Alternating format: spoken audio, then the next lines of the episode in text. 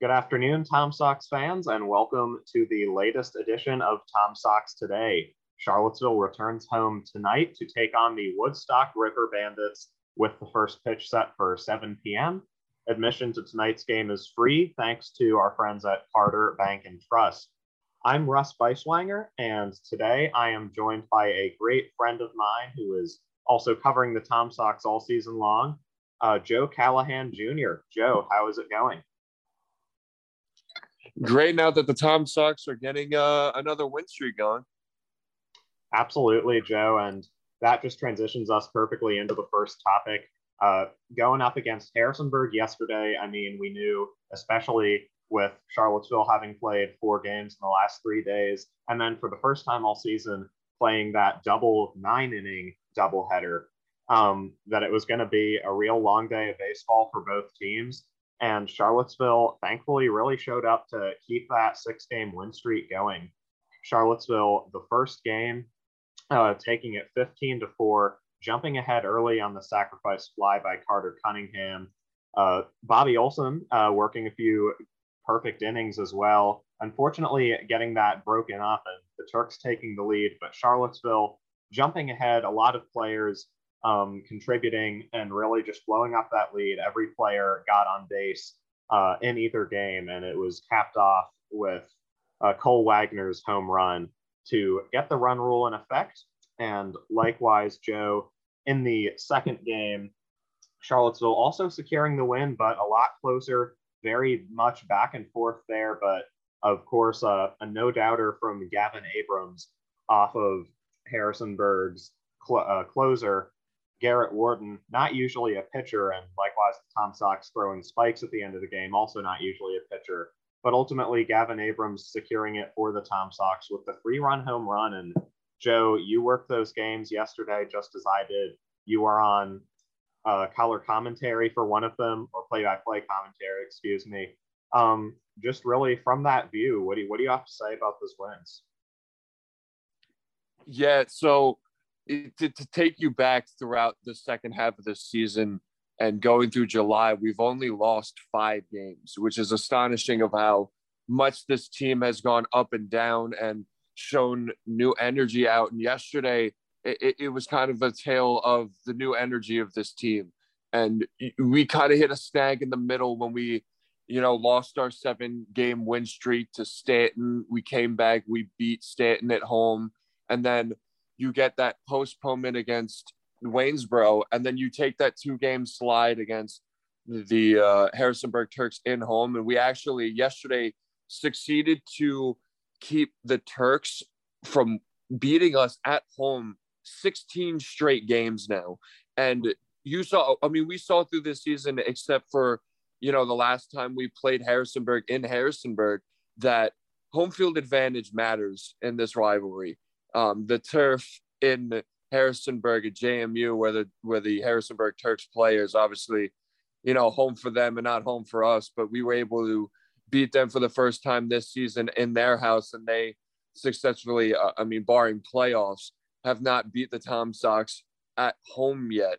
And it, it was just sheer dominance from first pitch. I mean, Tom Sox got out to you know, really took a step forward. They they had the lead early. Then the Turks responded in the third with three, and you kind of saw the explosion of their offense. And hey, we we're first in the Valley League South for a reason. And then it was complete and utter domination from the Tom Sox.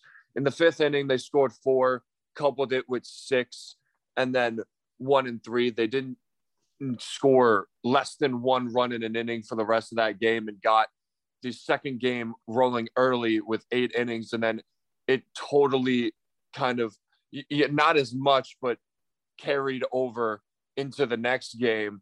And it, it was just the story of, you know, next man up also because with the with the loss of Satchel Norman, one of our most consistent batters, you had Calvin Alexander have to step up and make that role. And he, he didn't disappoint with two home runs in, in both games. So it was really nice to see both dominance and the energy of this team coming into the late stretch of the season.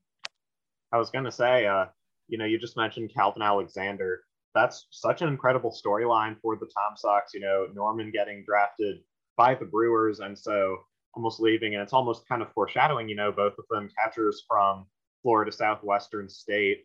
Um, you know, so Calvin Calvin is familiar. You know, playing with Satchel, and now it's his turn, kind of up as as the main catcher for the Tom Sox, and, and not just catcher, but we've seen him be able to flex to kind of the corner outfield positions and he's just been really uh, tearing it up with the bat lately. Like you said, the two home runs um, really shown an, abil- an ability to hit it deep during the Tom Sox wins and Strasburg as well. So definitely an incredible product. And also, Joe, I was gonna mention um, in terms of other fan favorites, uh, short though it was, we saw um, Garrett Spikes throw those for that inning and ultimately come away with the win. Uh, you know, definitely not something you see too often, especially from us putting position players on the mound. We know Spikes pitched a little in high school, so he generally knows how to do it. But just again, any any thoughts on getting to see that at such a momentous game and it ultimately paying off? Yes, Spikes didn't know he pitched at all and we usually have him in the outfield. Sometimes he's stepped up to third base, but normally he's in that left field, right field range. But he was topping off at 85. That's where he was. I'm pretty sure the fastest pitcher that we've calculated for our statistics team was at 94. So he's right up there with those guys. And his his breaking balls were phenomenal. His fastballs had the velocity to get the Turks uh, kind of rolling with it. He did um, kind of scare a little bit in the eighth inning where one run came across and it looked like the Turks were going to, you know, have that walk off. There was loaded bases and and you, you kind of get that scare, but you you give him that because he's not a pitcher, but he, has been such a a phenomenal piece since he you know stepped on the Tom Sox roster a few years ago, and he's been that veteran piece for this team going forward. And it's just, you know, it was kind of a rumor throughout the team and the staff that he was going to get to pitch tonight. And no one knew whether or not that he was actually going to get the shot, let alone in a uh, one run game late. So it, it, was nice to see to give him his shot. Yeah. And uh, likewise, Joe, uh, let's kind of move into tonight now that the Tom Sox have this win streak going and four more games left in the regular season. So going to have to close it out. And actually, not just against the division rivals, but tonight we have a bit of an odd situation. So about a about a week ago, the Tom Sox slated to take on the Woodstock River Bandits in a doubleheader. Uh, Woodstock coming down to Charlottesville and an really close game. Uh, Emmett Bice really robbed of that win with how he pitched. Um, but unfortunately, the Tom Sox offense struggling and dropping it just one run to nothing.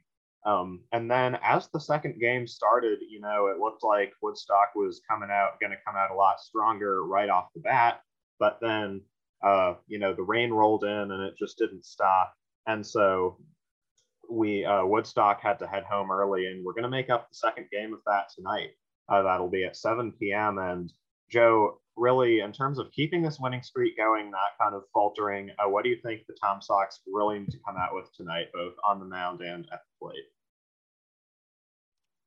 I mean, when we saw in that in that first game, I mean, you mentioned Bice. How about Armstrong pitched only like only one inning less than Bice did, and had one strikeout but zero earned runs, and it was just dominance from both sides of the mound for each team. I mean, Gordon and Smith for the River Bandits were, you know, dishing and dealing. They had six strikeouts of their own. So when or three, six batted um, coming through. But to to to kind of allude to what the Tom Sox need to do this game is they just got to get the bats rolling and we we were coming off of that 10 to nothing shutout uh, mercy rule 10 run rule against harrisonburg in harrisonburg. And when you get that double header you just never really got the offense rolling. We weren't in the groove and now we are. So what i want to see is i want to see the offense come alive and i want to see the bullpen stays the way that it's been all season. And, you know, I alluded to it in the beginning of the podcast, but Uh, when we get into these runs where we can win four, five, six, seven, even in a row, and then you kind of get to that little bit of a slump. We've been up and down. I believe we we started the season with four or three straight losses, three straight wins. Then we went on a losing streak, popped off in a winning streak, then lo- lose winning streak, lose winning streak. It's back and forth. So right now we're in that groove, and if you're a Tom Sox fan, you get a little bit of a of a little jolt kind of when you're going into the playoffs after a win streak, as this season has been, and you're like, hey, if we drop these last four games and and so we did clinch the playoffs, so it's it's a foregone conclusion that we are making the playoffs. But if we lose these four games, you kind of have it in the back of your mind where this team can get hot and they can get cold. So if you if you're going into the playoffs cold, you're just waking the sleeping giant. But right now, in order to you know not have that happen and keep the momentum going into the playoffs and then through them, I, I just want to see the bats rolling early. Absolutely, and like you said, definitely something to watch for as we saw you know, last season, the Tom Sox having a pretty solid end to their regular season and then kind of dropping the first playoff series against Waynesboro two games. So definitely something to, you know, uh, Tom Sox doing well in this win streak, but they can't rest on their laurels. They got we got to get out there and just play every game like it's a brand new game. And so uh, Tom Sox and hopefully in, in good position to secure that win tonight. Woodstock very formidable of their own. Um, despite having a worse overall record than the three teams tied for first in the South. Uh, still 22 and 15, and so and leading the North. So definitely a, a squad to watch for. And that Joe brings us to kind of our final segment for tonight, which is this playoff race is is really something. Uh, as we head to the end of the regular season, like I said, the Tom Sox just four more games, so everyone counts. And as though that weren't interesting enough, we got Harrisonburg, and Waynesboro, all with identical records of 24 and 14 with us. Um, Covington, a solid cut below at 18 and 21, six and a half back, and then Staunton uh, bottoming out the standings at 15 and 25. So ultimately, uh, Charlottesville's going to make the playoffs. We know that, but how these next few games go could be determining whether they're going to be hosting hosting these series out or not. Uh, and Joe, what do you think the outlook has to be for this team? Well, if you look at the games slated for just today, Harrisonburg heads to uh, actually home to play the Staunton Braves, and then Waynesboro is also home playing Covington. So it's divisional games all around, except for the Tom Sox right now. And when you look at that, cl- the closeness of you know these three teams, it's obvious that you know, whoever's the second and the third seed is going to have to have a battle out, and it's going to be easier for the first place team. So realistically, whoever makes that first team seed is obviously going to have an easier road to, you know, continue that playoff success and not have to play, you know, two playoff series to get to the finals. And you you get to that road where whether or not we're playing Covington in the first round, if we're the first seed, whether or not Staunton is going to come back because they are four games, oh, actually three and a half back from Covington right now with, you know, that slated. They're obviously going to have to have the uh, Covington Lumberjacks lose, but, you know, it's good for the Tom Sox if, if the uh, Staunton Braves decide to post up and uh, beat the uh, the top eluded teams and when you get into that race and it's so close right now and you look at the uh, schedule slated out for the tom sox we play the river bandits today then we have to go to covington to play the lumberjacks and then we have that weird sort of switch where where if we need to beat the generals to get the first seed that july 24th game is going to be astonishing because we play the time uh, the generals at home at one o'clock and then travel to waynesboro later to play them and their house at seven. So this race is going to come down to the thick of things. And uh, I think we just need to keep that momentum going and try to capture that first seed and make it easier on ourselves. Yeah, I, I couldn't have said it better, Joe. I mean, really just gotta gotta be able to play through it, um, get that one seed, but also at the same time, if you're if you're one of these Charlottesville players, I mean, you know, a lot can go one way or the other, and but it's not going to be to their benefit to you know worry about whether Harrisonburg is going to lose to Staunton or anything. All they can focus on is winning these next four games and letting the cards fall where they will in that sense.